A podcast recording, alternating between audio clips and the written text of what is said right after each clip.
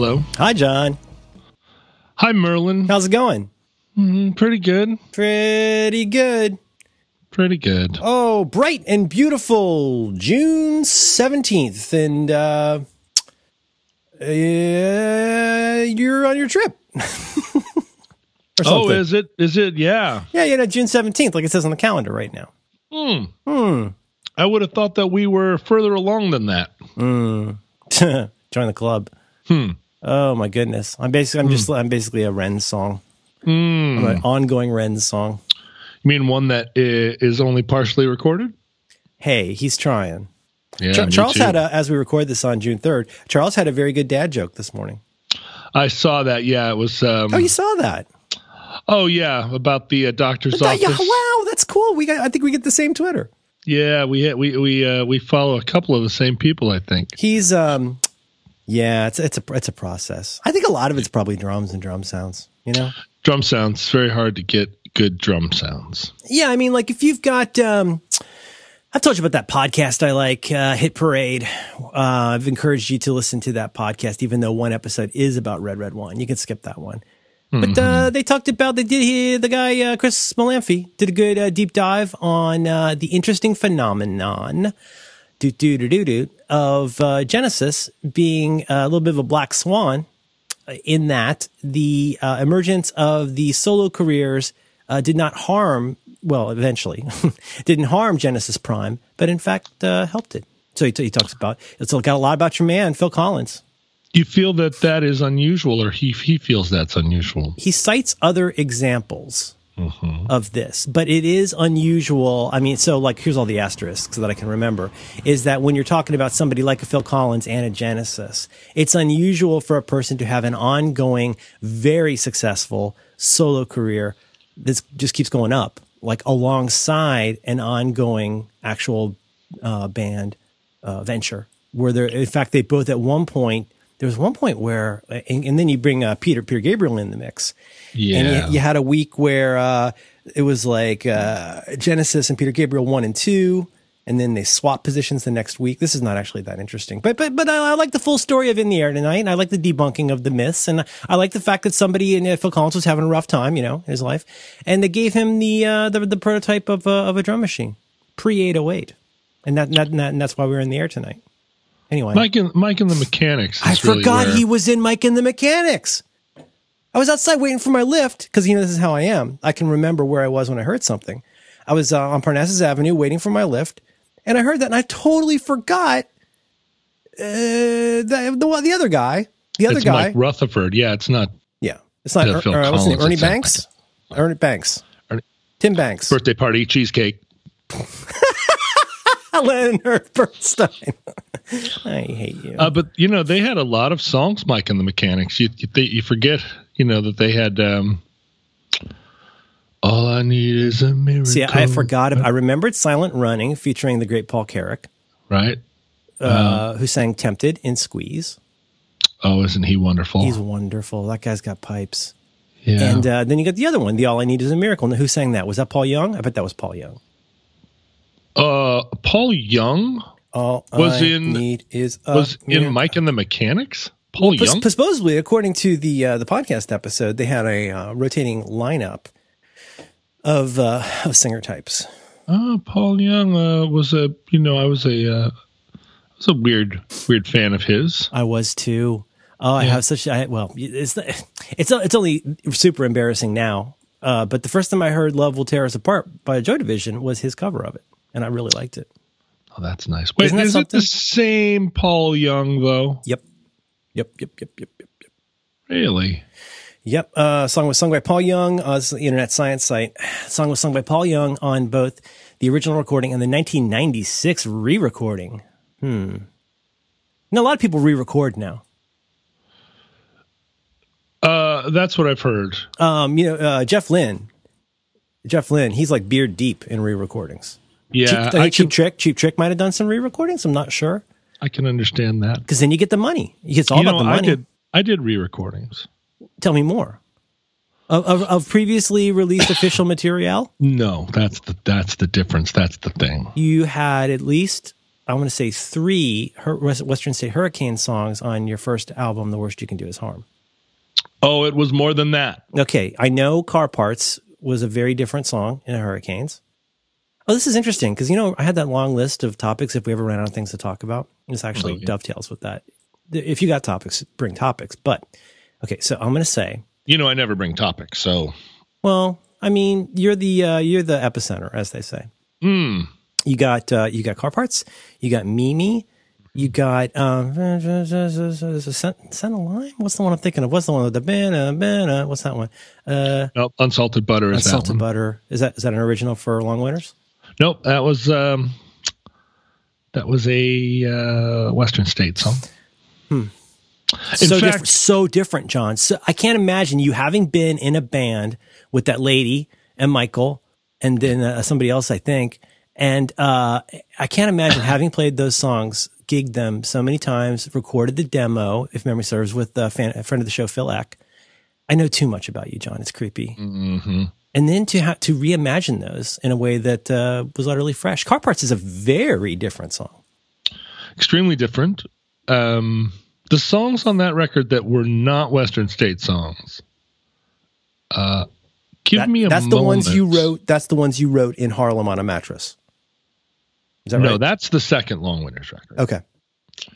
Give Me a Moment, which is the song that opens the Long Winters catalog. The, if you were following the Long Winters along in real time, it would have been the first song you yep. heard by them. Mm-hmm. Uh, was actually a Bun Family Players song, and I don't think oh. the Western State Hurricanes ever played it. Okay, that makes sense. It, that makes sense. It was a it was a song that the that the Bun Family Players didn't. I had a vision, you see, and I don't think that I communicated it. And the Bun Family Players didn't really like it, and so it kind of went into a hat somewhere. And as I was trying to come up with songs for a first album, I I, I cannot get inside my head the head of two thousand. The year two thousand, mm-hmm.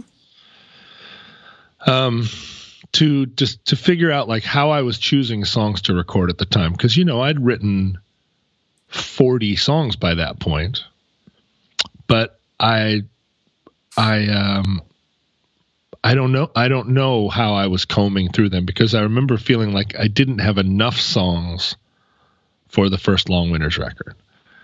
Hmm. The only n- new songs on that album are Government Loans. Okay.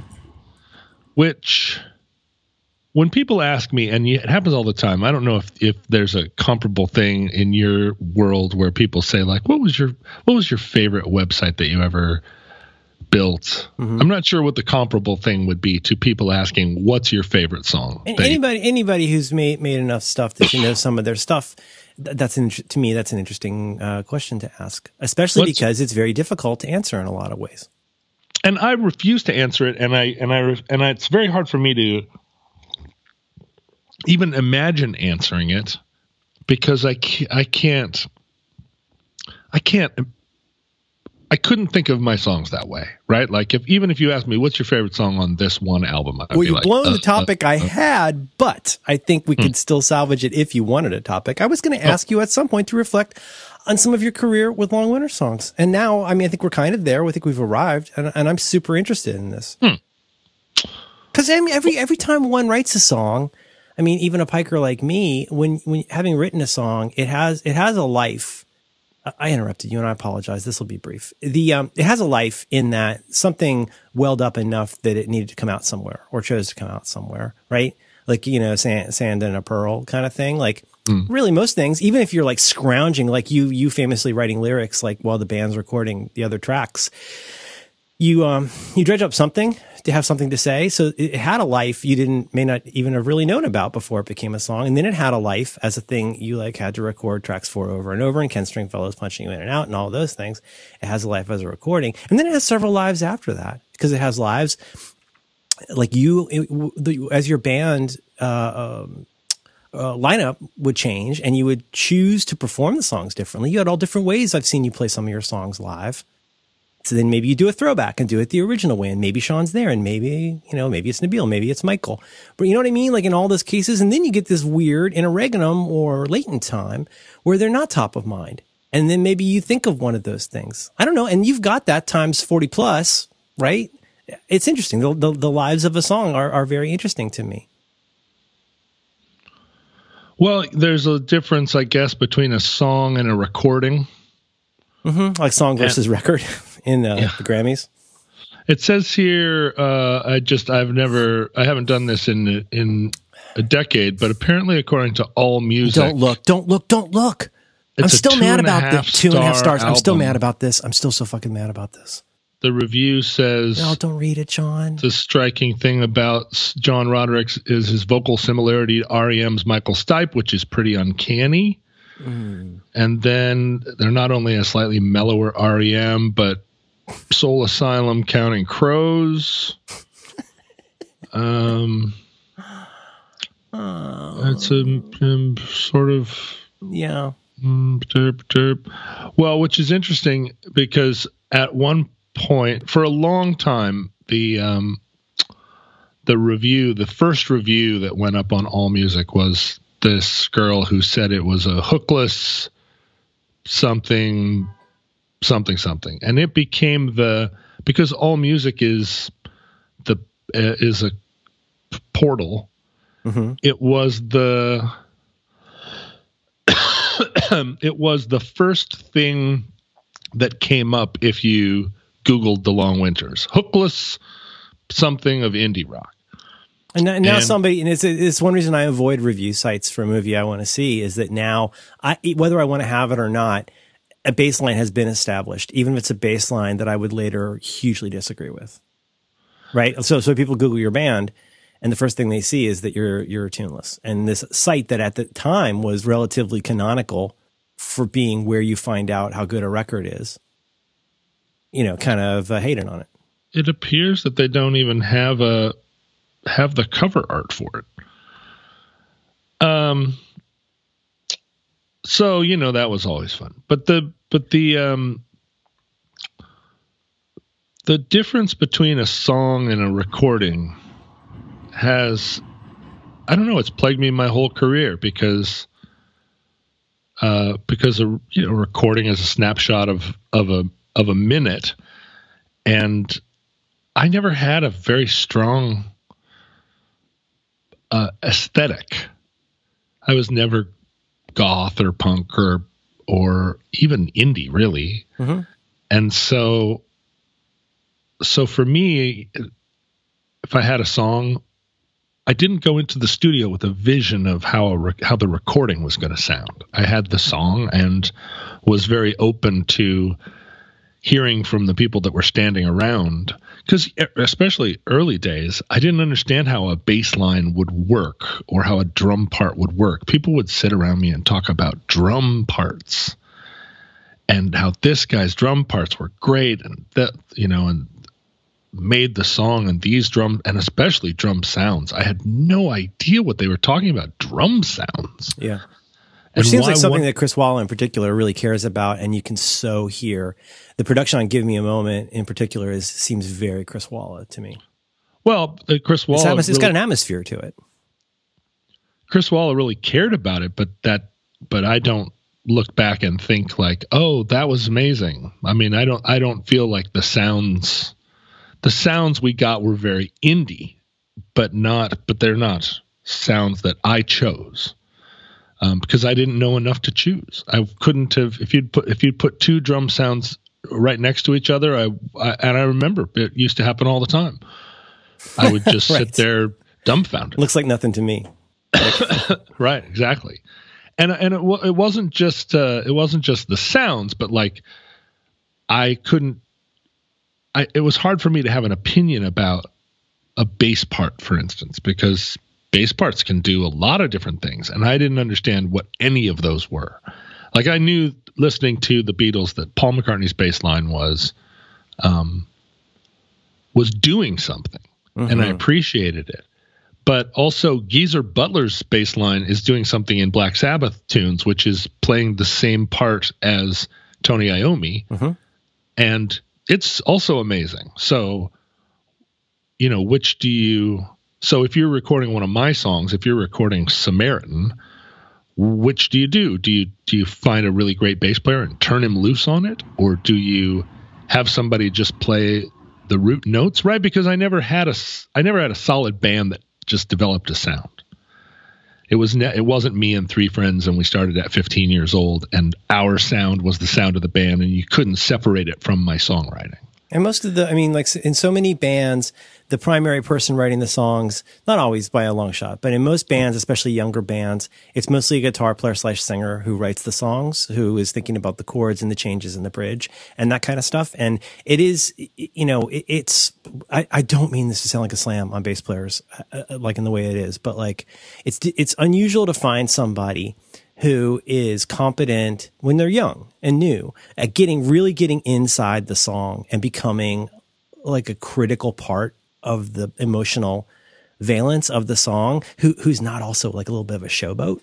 Like you don't, you know what I mean? You meet those people who are like savants that like take over the the whole song, but not everybody's, uh, I know you're not a huge fan, but not everybody is Mike Watt and D Boone, where, like you say, they've been playing together forever and have lived inside each other's brains for so long, you know what part to play. And and also, this is in the time before isolated tracks and before, you know, bass tabs were widely available. We're like people like I played, I played when I played bass, I played like Lou Barlow. I mean, I played like a guitar player who was like, oh, I see these strings are pretty much the same, just bigger. And then you you would do like a, you know, like a like a Black Sabbath type thing or a Ramones type thing. Well, the there was a kid in my high school who was who really decided sometime around the age of fifteen or sixteen that he was identifying as a bass player.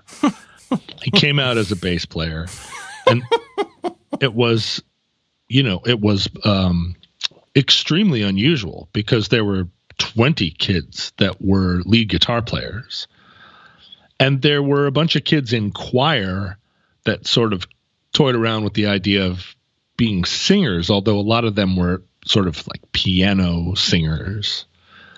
There wasn't really anybody who, I mean, con- considering how many metal guitar players there were, there was a surprising lack of metal singers. And then there was just this one guy that that talked about bass lines. And I'd never even heard the term, of course. And he and he was evangelizing about it, like, the you got to listen to the bass line. Because the assumption I think that we all had was that the bass player was the guy in the band who wasn't good enough to be the lead guitarist and got handed the bass. Mm-hmm. Um, but so, so the songs on the first Long Winters record and the second Long Winters record, really every song I've ever recorded, Uh, most of those decisions were being made by not me. And hmm.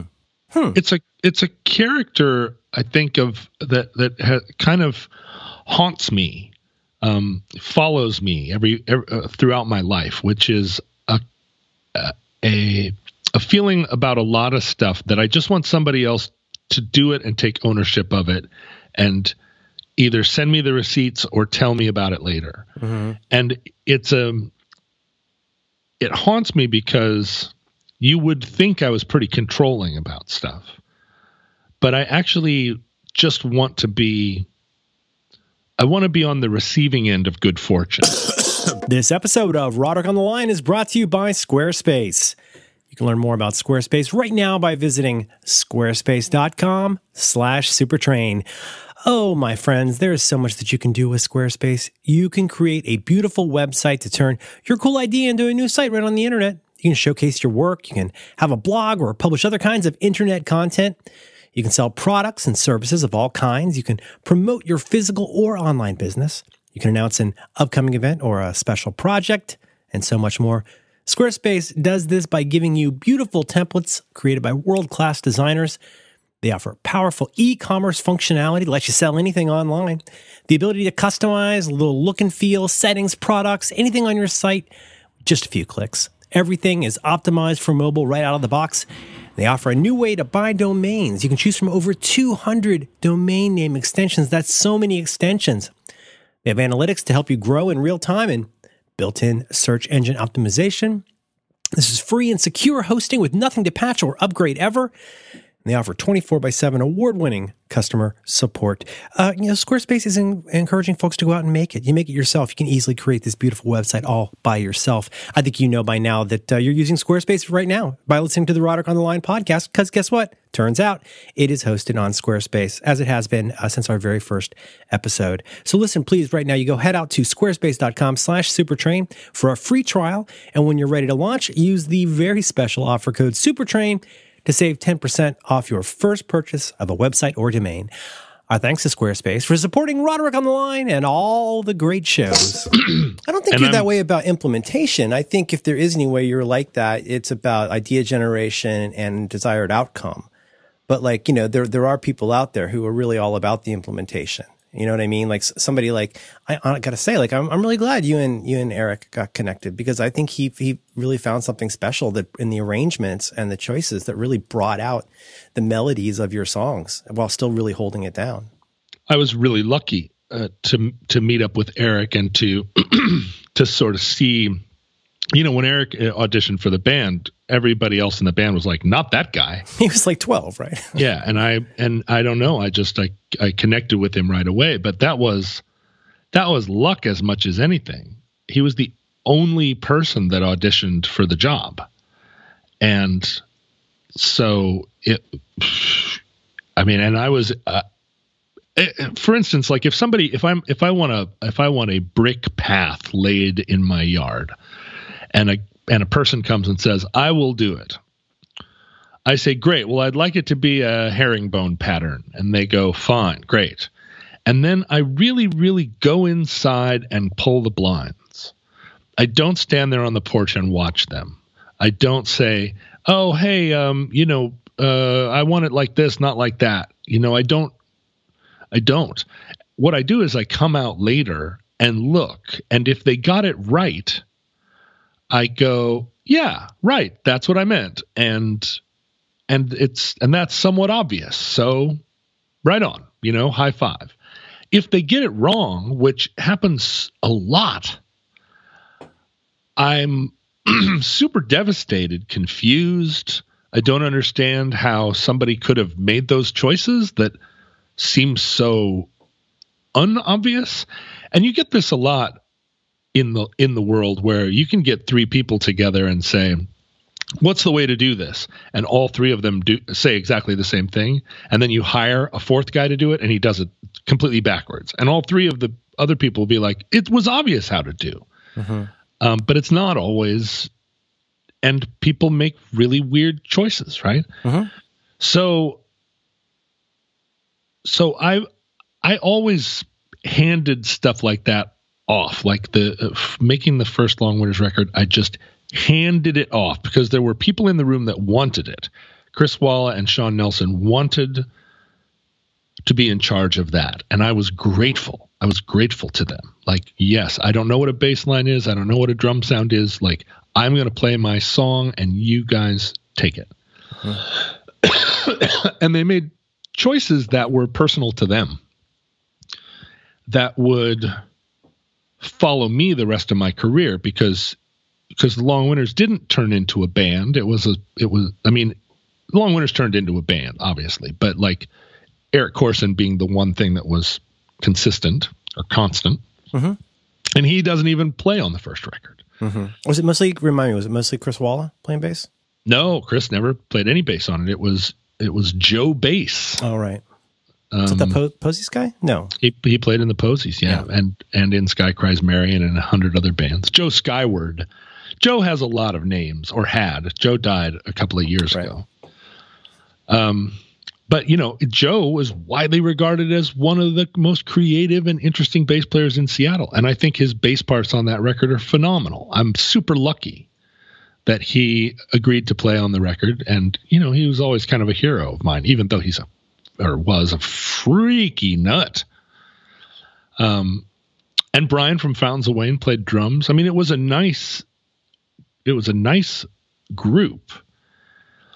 It's just, you know, choices were made in the recordings mm-hmm. about, and choices about tempo, choices about whether we were going for, I mean, as basic a, a, a choice as like, is this going to be rock or is this going to be pop or is this going to be that's the version that goes on to the that's the version that goes onto the recording that lots of people hear and imprint on and love. And if you choose to cover or if you cover, if you choose to play that song live and the bass part doesn't go like this in the time you play it, it's not going to sound like the song people love. Well, and uh, and I I I really discovered that toward the end of the Long Winters recording career when I covered my own song Ultimatum, mm-hmm. which I had done a lush electro sad pop version of on the Ultimatum E P and then completely rejiggered as a hard rocker on our last album and got angry letters. How dare you, you know? And I was like, wow, I just, my song, you know, you can do them a lot of different ways. And people were upset because they really liked the first version. I agree with them. First version I'm proud of, very proud of. Um, but the reason this is all in my mind is I've told you, I think, about the lost Western State record. Uh, tell me again. What I, what I know is you had this band that became, um, where you guys worked real hard and gigged a lot, and it became kind of a phenomenon and sort of a band's band in Seattle. And there were some flirtations with, with a, a popular or well-regarded local label. You had a demo that I've heard, but uh, tell me about that record. Well, was that well? First of all, did, did I mostly get? Was that mostly correct? Yeah, well, that's true. I mean, the Bun Family Players were falling apart. This was my band in the in the nineties that I. that I put together with my best friend from high school. And he and I had very different musical tastes.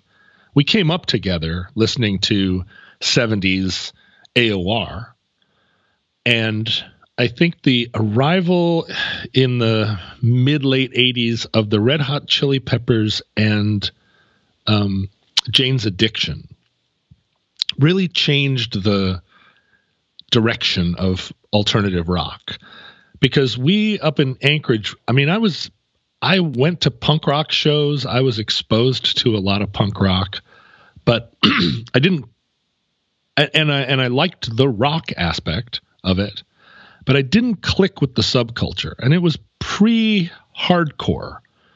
So there wasn't that, the sort of righteousness to the politics that came with hardcore. The politics were either nihilist or um, or were like hyper sort of revolutionary, but but like in a in a almost a young one's way, where it was just like uh, dumb. You know, like I felt like the politics of punk rock were dumb in the mid eighties. It was, um, it, and, and and I'm talking about it as as filtered through Anchorage, Alaska. And so I didn't, I wasn't there for hardcore. It, when it came in, I and and the politics got got sharp, I was already kind of meh about it. And then Jane's Addiction and the Chili Peppers introduced that funk to to big rock, to um, stadium rock. The like, you know, they put that that uh, that weird um, Frusciante guitar on it, and I I thought that was cheeseball. I loved Jane's Addiction, but the aspect of it was not the thing that made it great. It was a, it was an element of it that was, that was interesting. It was kind of like the reggae sound of the early eighties that, like, the Police are great. The reggae aspect of it is crucial to the sound of the Police, but mm-hmm. it's not the, it's not the cool part, right? You don't go like, I can't wait for the, the two reggae songs on the first Pretenders album. It's like, yeah, they're there. People were trying to process that into music, but that's not what's great about it.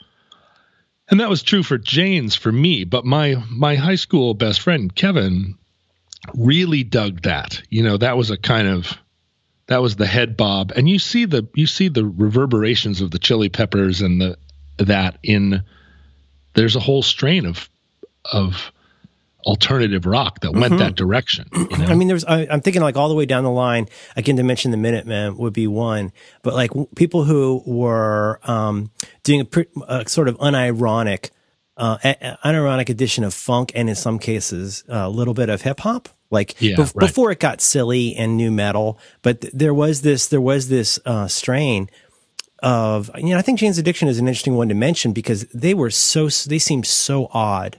That album seems so weird. It was crazy when it, it first really, came. It felt, I mean, and I, I think a lot of it comes down to the most obvious thing, which was his singing.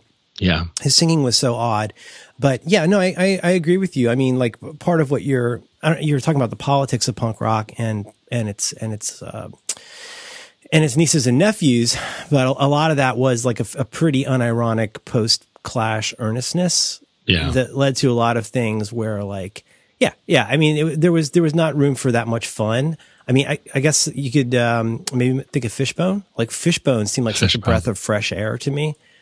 You know what I mean? When right. I first heard, I want to say par- probably Party at Ground Zero. Yeah. Um, and I was like, what? what is this with the horns? I never saw them live, but everyone I know who saw them live was like, they walked away going like, that's the most amazing live band I've ever seen. Yeah. Well, and Living Color was doing a version of that. Yes. But you know, but they're, they're drawing from ska. Mm-hmm.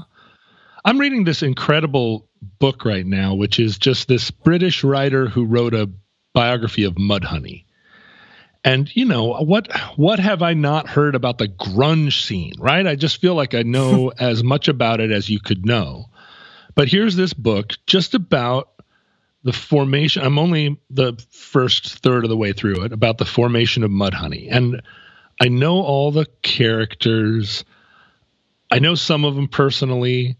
I know the environment. You know, this the this book is talking about streets in this town that I that I know and was walking down not long after the events depicted, and and yet this book is really illuminating, and it's illuminating of a kind of uh, what I think of as a pretty specific Northwest reaction to punk, which was, and this was true in Anchorage too. There was an absurdist take on it, um, the take where where the earnestness of that post-Clash punk was was given the send-up treatment by people who were who were also punk, but too punk to be punk or whatever, or not punk enough to be too punk to be punk. There, people were were taking the piss at the same time that other people were dead earnest about it.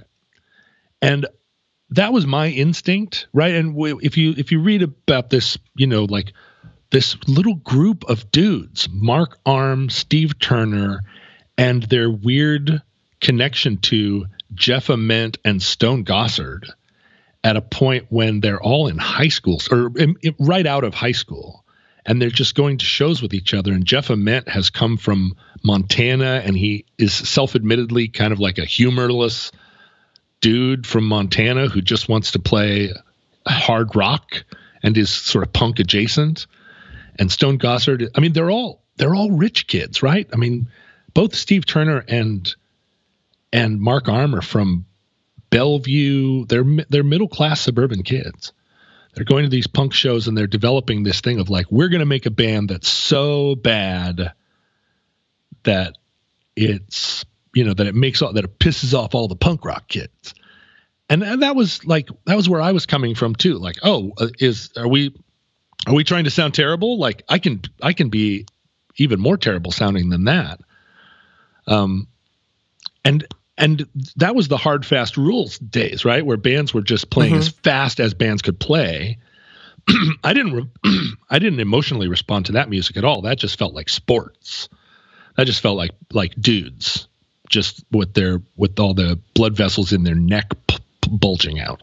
Well, it's like, it's like watching a watching a kid do cup stacking, where where you're like, well, that's that's really accomplished. But the main metric, uh, as I understand it, is just how much more quickly you can stack and unstack the cups. Yeah, yeah, right. I, I think, I mean, like, I think I got the gist. If this gets it, three times faster, I'm not sure I'll like it three times more. Right. It didn't, you know, I'm always looking. And that was why the, that was why the Sex Pistols record was just, it just hit me like a fucking wall mm-hmm. in a way that nothing by the Clash ever did. Right. Like the, and, and, and I would make that stand on city streets in the eighties and just get, and, and I, there's still, a, I think eighty percent of the people would roll their eyes at me. But the Sex Pistols record is better than anything the Clash ever did, in my humble opinion, mm-hmm. because it's fucking great.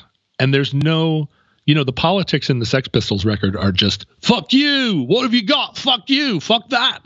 I mean, the, Which, the, the two sentiments that I could think of that come straight to mind is um, anti-monarchy and um, anti-abortion. That's they have an, they have an anti-abortion song. Yeah. yeah. Well, they kind, have an kind of. You know. I mean, it's like it's not what you think it is. I mean, yeah. I mean, they they had a, a fuck you for everybody, and uh, certainly a lot of it was a bit, but it was a good bit, and their sound was um, was unique. Yeah, pretty uh, pretty pretty good rock, you know. Mm-hmm. But so when when when I formed a band in Seattle, trying to fit myself in somewhere in the mid nineties to uh to a world that was already very well developed, right? I was not going to come in in I was not going to come in with a band in nineteen ninety-four and be good at grunge, certainly. I wasn't punk or punk adjacent. I wasn't going to be good at punk. I didn't understand the codes and I and I didn't believe in them.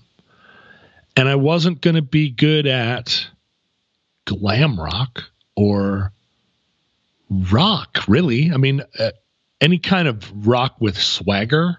I couldn't do it with a straight face. You know, if you, to get up there, I briefly I was in a band. Not even a straight face. If you're going to do it right, you got to make guitar face. Well, Arr. but I, I was in a band where I was just the lead singer, mm-hmm. uh, very briefly, and they were, and it was a Black Les Paul's band. The other dudes in the band all had really long hair. I know exactly what you mean. And it was just, you know, like low slung Black Les Pauls, and yeah. the music was all like, and they were like, they knew that I could sing, because, and this was when I was still on drugs. So I met these dudes like, like freebasing crank or whatever at some party late one night. And we talked for forty-eight hours about the band we were going to start. And all of a sudden I was in this band. And it was just, it was completely like a drug-based band genesis. But getting in front of that music and what they wanted me to do was like, ah! or mm-hmm. or the or the grunge version of that, which is like, ah! or yeah, I'm gonna do what you do, and I did it for for in, in practice. We never played a show. But for six months, you know, we would get together and it would be an excuse to get high and and get messed up and, and, but they had all the gear. One of the, you know, they shared a practice space with a guy that ended up in Built to Spill. Like, and they, oh, this group of people ended up being in a successful band that was, everybody kind of like dried out a little bit from, from the hardest, harder drugs and got just to be like beer soaked. And they had a band called Goody Blick and the Country Kind that was like a fucking country band. But at this point in time, they were really trying to hit the zeitgeist, ninety-three. Mm-hmm. And I was up front, you know, with this mic on a mic stand, which I'd never done before, looking for something to do with my hands. And you just didn't like, have any guitar at all? No, because I was get not, like a Davy Jones uh, percussion setup. Because at the time, I didn't have, I didn't own a guitar. I was, I didn't have a fucking house, you know, so I didn't own anything. And nobody was going to loan me a guitar. And also I was not trusted with a guitar because I looked like, I looked like somebody that didn't know how to play guitar. And when I, when I said I did, you know, that I would pick up an acoustic and I'd strum along and they would just go, yeah, uh-huh, great. Because I actually was terrible at the guitar. Like their practice space got broken into one time and all their shit was stolen. This was like six months after I left the band. Or the band broke up or whatever. And they seriously thought it was, might be, I was like very high up on the list of suspects. And when I found out later that these guys believed that I would break into a practice space and steal ten guitars and amps or whatever, I was. Uh, I that would just, take a lot of organization for you at the time. For sure. Like, I mean, where would I have gotten a car? You would need a regular, like, Ocean's Eleven to pull something like that off. How would somebody have loaned me a, a car? How would you get the stolen things? How would you get the black Les Pauls anywhere? Just running down the street with them, with the strap locks. You yeah, got them like, around your neck. Just waiting for the bus. But the but the whole idea that they knew me so little that they would suspect, even in my darkest, darkest day, that I would steal something, you know, that I would break into a place that was owned by a f- friend or anybody and steal a thing in order to keep my drug habit alive or whatever. I would rather fucking die mm-hmm. than burgle.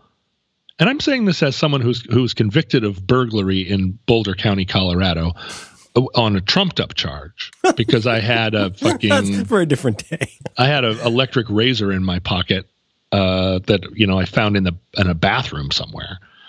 Um, but like it, it, it pointed to how little they knew me, or how much they were projecting their own values onto somebody else. Right. Like if you, be, if you could believe that about myself, it is because you, sir, are a burglar in your own heart. Hmm. But but but finding that I couldn't play grunge with a straight face, I couldn't play punk rock with a straight face. Anytime somebody would be like, "Let's play that song twice as fast," I would start making a funny face because I because I felt like it was uh, now I was parodying punk, or I was parod- parodying.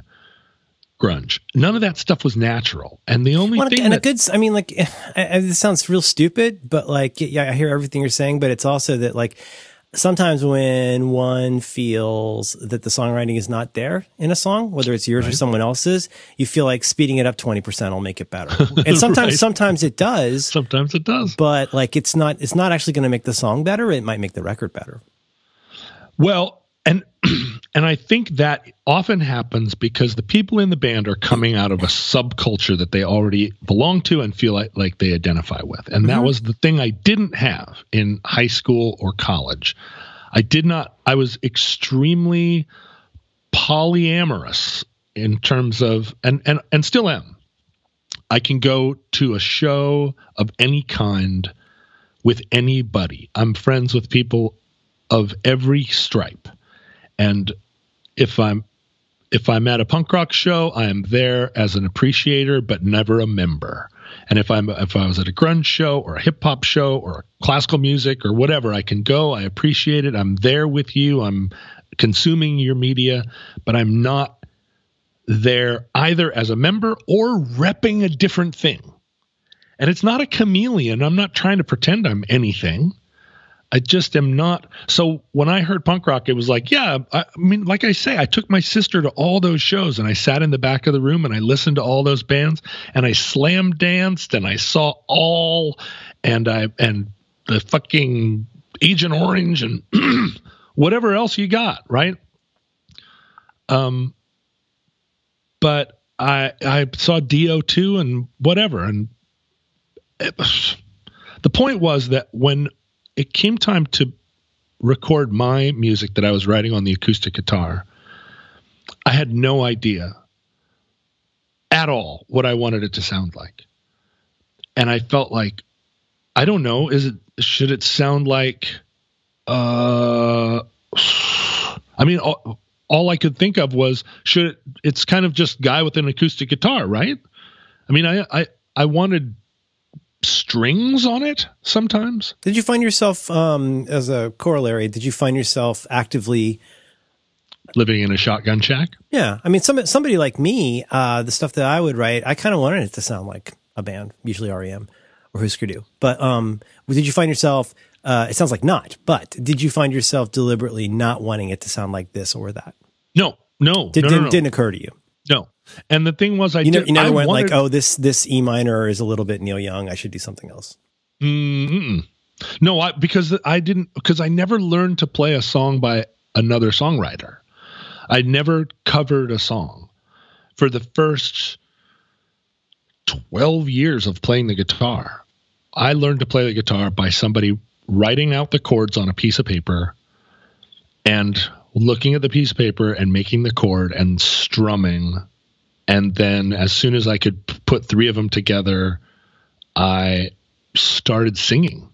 Like, as when I had C D G, I immediately was just like, la, la, la, la, la, la, la, la. Like, never, it never even occurred to me. I think somebody bought me a Beatles chord book. Easy Beatles. And, and but the thing was, even Easy Beatles, the chords were so hard. Mm-hmm. And to make no, no, it sound it was like, like, like for me, like I could do a G, a C, but for some reason, stuff like D seven would be like, ugh, it, it hurts. Oh, it so, hurts my, hurts my, uh, my pointer finger. So confusing. And, and, you know, in a lot of those Beatles songs, it's like, okay, I got the verse, G D C, and then it's like, okay, well, now we're going to the chorus, and it starts with a B minor seven. Well, it's got like a T augmented thirty-five, and you're like, is that yeah. a chord? I don't well, think that's a thing. Paul McCartney shit, and that's the music I wanted to learn how to play. And if you played it wrong with those songs, you could tell, like, oh, that was that was a little bit, you rounded that off bad. a little too much. And looking at the Mudhoney Steve Turner story, like, their guitars were always amplified. The first instrument they ever picked up was a guitar that was plugged into an amp that had a distortion box on it. So you just learn to play a different, you're you're making music right away. You can make music on one string with an electric distorted guitar, with a with a like a twenty dollar acoustic guitar that your mom's boyfriend bought at a swap meet, um which is hard to play anyway. That's not, I didn't start there, but but what I wanted was a was a band, you know, like I wanted the friends, I wanted the I wanted the feeling of the I wanted the feeling of Hard Day's Night. Mm-hmm. And so my high school for, for best, people for people like me, I like I wanted that to be my football. Yeah, right. I, I mean, no, exactly. not not literally, but in the sense of like, I, I never found myself very envious about most group activities, but I did um, I did admire and crave the um, the the bonhomie, I guess, of like having a group of people who were all working on the same thing, which which bumped straight up against my own problems with authority and getting along with people because I was a dick. But like there was a part of me that really wanted, I wanted to be in a band because it was it was cool, and I, I wanted friends. It'd be yeah. nice if you had cool friends, and you're like, oh yeah, you can you can um, you can really you can play Misty Mountain Hop, like that's cool. Well, I, I think I thought also that a band was a thing that that people would coalesce around.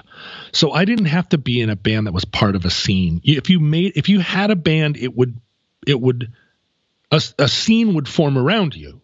This is a thing that I didn't think about directly, but I wasn't trying to impress anybody, uh, anybody that I admired.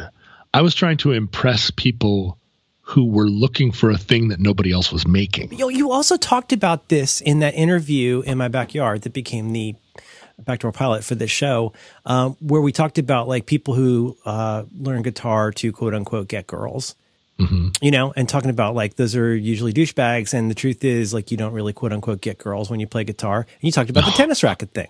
Like you want you want that feeling. You want whatever whatever. Whatever, I don't know, Pete Townsend, like whatever, um, w- whatever your hero is feeling, you want to feel that by making something with your own hands. That's a, right. That's such a huge part of it is that exactly. you know the visceral feeling of listening to Dirty Deeds, and like what would it be like if I made something where I you can you have to imagine like the uncut product of having written something like Dirty Deeds, like with whatever the four chords, like, but you, you want that, you put, put it in my veins, man. Like I want yeah. that Angus Young feeling.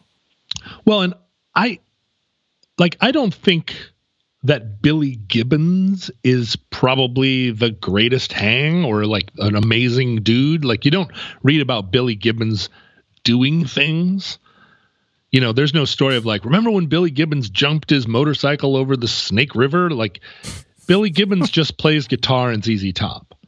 But the thing that he conjured appealed to me so much. And I, I had no desire to be like a guy, um, like a grease monkey in Texas. But like, it's, the problem is, though, people remember them for their weird videos and their beards and like the whole bit of uh, Eliminator. And their mm-hmm. whole like branding around Eliminator, but without even having to invoke like their older, like bluesier stuff.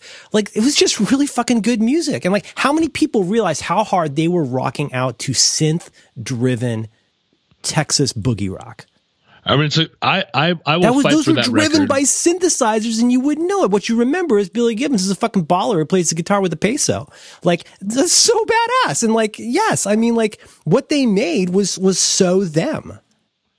And that was, I mean, and it was the early stuff. I don't know how I got turned on to it, but but Eliminator too. Like, I I sat and played the tennis racket to that stuff, and I was not thinking I want to start a Texas blues rock band. I was not thinking I want to, this is, I need to inhabit this universe. It just felt good to play the tennis racket to.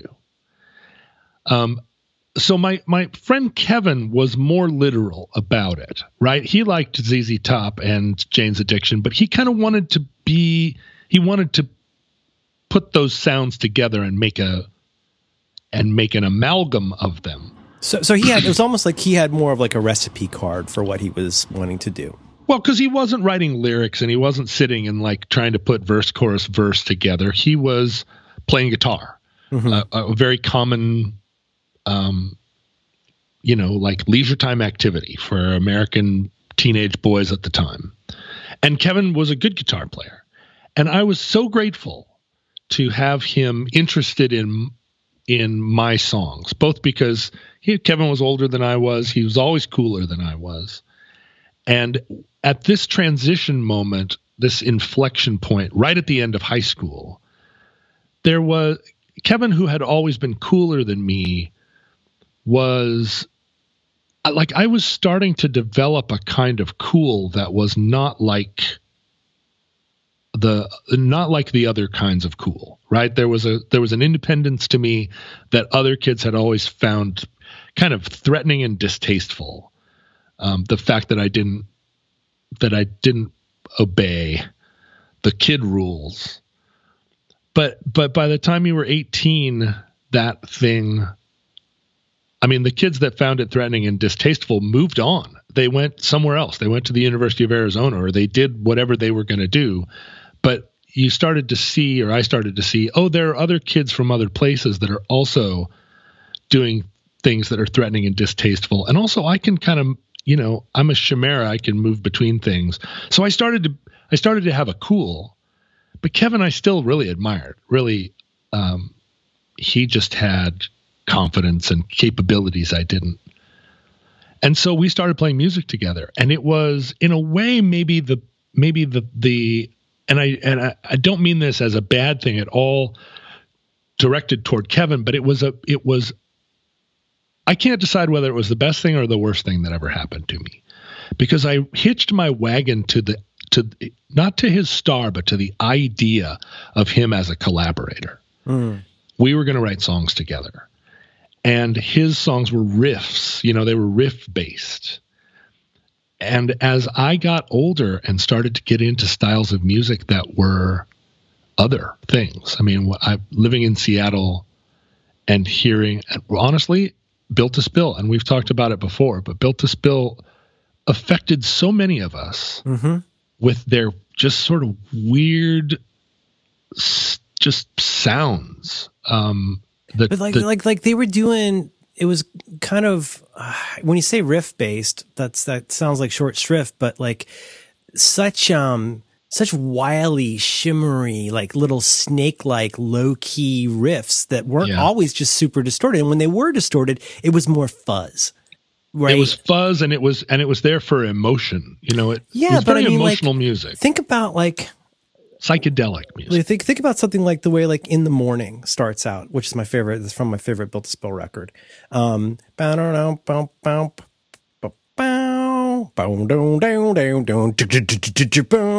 morning. And you're like, where the fuck did that come from? Like, we're like twenty seconds into this song, and I'm already in like this different universe, this like, and then when, and you know, then I get the feeling that I guess I guess got to stop, and like it gets the fuzzy ending, and it's like, I don't know, it's like a little journey. It's like, I don't, I'm, this is all, I'm sorry, this is very impressionistic, but like, I know, I feel like I know exactly what you mean. My first, as you know, my first hit of them was three years ago today, which, which was the same, a similar idea. Like, you think about how weird it sounded that they were playing these songs uh, so, like, unironically on undistorted electric guitars. It really, yeah. it really was its own sound, and it wasn't like trying to be um, jokey and twee. It was just, it was all in the service of like this feeling that he could build with his with his songwriting and performances. The riffs and stuff. It, I mean it. It sounds like a, a basketball and five tennis balls going down a a, a dirty clothes chute. You should work for AllMusic. You know, there's not a, there's not a, um, like calling it a riff is really doing it a disservice. Um, they're nood- they're noodly in the best way, but in an incredible way. And, yeah. and when, when that came on the scene, I mean, Kevin listened to it politely, but, uh, he didn't, it didn't grab him. And what grabbed him at that point in time was like the music of Filter or whatever, which uh, which I loved, right? I mean, mm-hmm. Hey Man, Nice Shot is a killer, killer tune. Yep. It's amazing that there was ever a time in the world when that could have been like racing up the charts. Mm-hmm. But you contrast it with um, with Ultimate Alternative Waivers, and you're just in a in a separate universe. But... So the Bun Family Players were just this crazy, this crazy group. Kevin was playing funk metal. I was trying to start writing uh, really intriguing songs with a lot of different parts that that had that had all these surprises and like anti-pop moments. And we went through a succession of bass players and drummers that were e- sometimes really uh, cool dudes who were bad at their instruments, sometimes cool dudes who were great at their instruments, but the but it was it ended up being a vehicle for my songwriting as interpreted by my best friend who wanted to play really hard rock funk metal over the top of it or or adjacent to it, you know, because I would write songs with his riffs sometimes. But he's but he's in some ways what you're describing, and this is not, I don't mean this in a bad way, but like. Um, what you're describing is that he is, um, whether or not he realizes it, whether it's by design or not, he is operating inside of genre rock. Yeah. He, Where like as he, soon as soon as you like, like if I do a song that goes, you're going to know it's a ska song. And like, the thing is, once you do that, now it's a ska song. And if you start doing bow, bow, bow, bow, bow, like suddenly now you're in funk rock genre land, which was so huge. The band that I essentially got thrown out of in college turned into that. They were yeah. so into, God, there were all of those bands in like, I want to say eighty, eighty-eight, eighty-nine that were just all about like the, and it was like post Chili Peppers, not post Chili Peppers, but post good Chili Peppers. And, but where they, it was just all about that pop and bass and, mm-hmm. and those, those big tracks. And then like the laconic vocals or the like over passionate vocals. But I guess I'm saying like, it's, it's difficult to just have a little bit of something from a genre without it sounding like you're doing a genre thing. If you start playing country licks, it sounds like country rock. If you, if you're not careful about it, you, you introduce pedal steel, it's going to sound like a country song. You know what I'm saying? Right. Right. And I, there that, was, that's going to pull you, but is, does, did you find that pulling you or pushing you away from genre rock as you would feel those inflections happening? I never, I never, I never understood. I couldn't, I couldn't embrace genre rock. I, I couldn't because I couldn't. It's just like every media thing I've ever I've ever tried to make. I can't imagine why you would imitate someone who had done something already because they did it already. Like, why would you want to sound like a band that innovated a sound? Wouldn't you want to innovate your own sound? Mm-hmm. And it was the it's the thing about.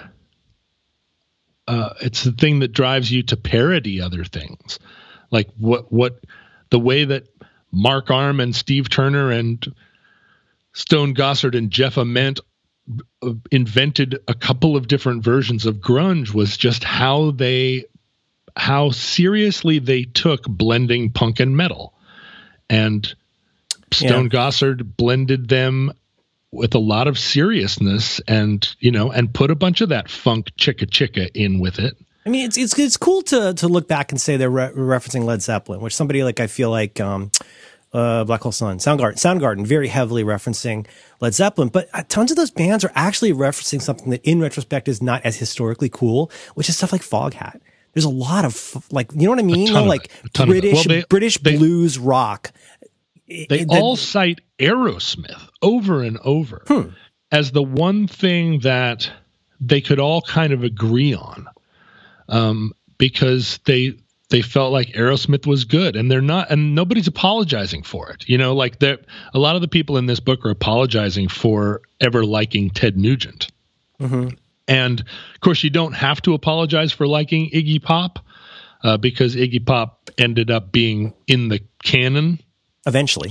You know, so you don't, yeah. But at but the I mean, time, like he was, yeah. I mean, like alongside maybe I'm gonna say the Ramones, like just critically savaged and not particular, not even as popular as the Ramones. The Stooges Unless, were like a really dumb band that just happened to be way ahead of their time in some ways.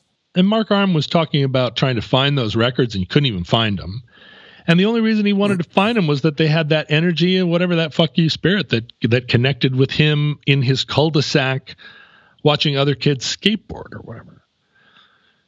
But, you know, Kevin and I grew apart, and and we played this show with a band called Algae. It had a lead singer who was a girl that played the played guitar in a cool way. She and I got together and started monkeying around with songs. And I mean, I'm I'm kind of just wrapping this up because, you know, um, I'm going to say something in band here. I was yeah. going to text you, but I'm going to say this in band. Um, why don't we keep going, and we'll make this a two part episode because this is really good, and I'm interested to see where you're going. Oh, okay. Is that cool? Okay, yeah, that's great. Two part. And at this app. point, at, th- at this point, we end part one.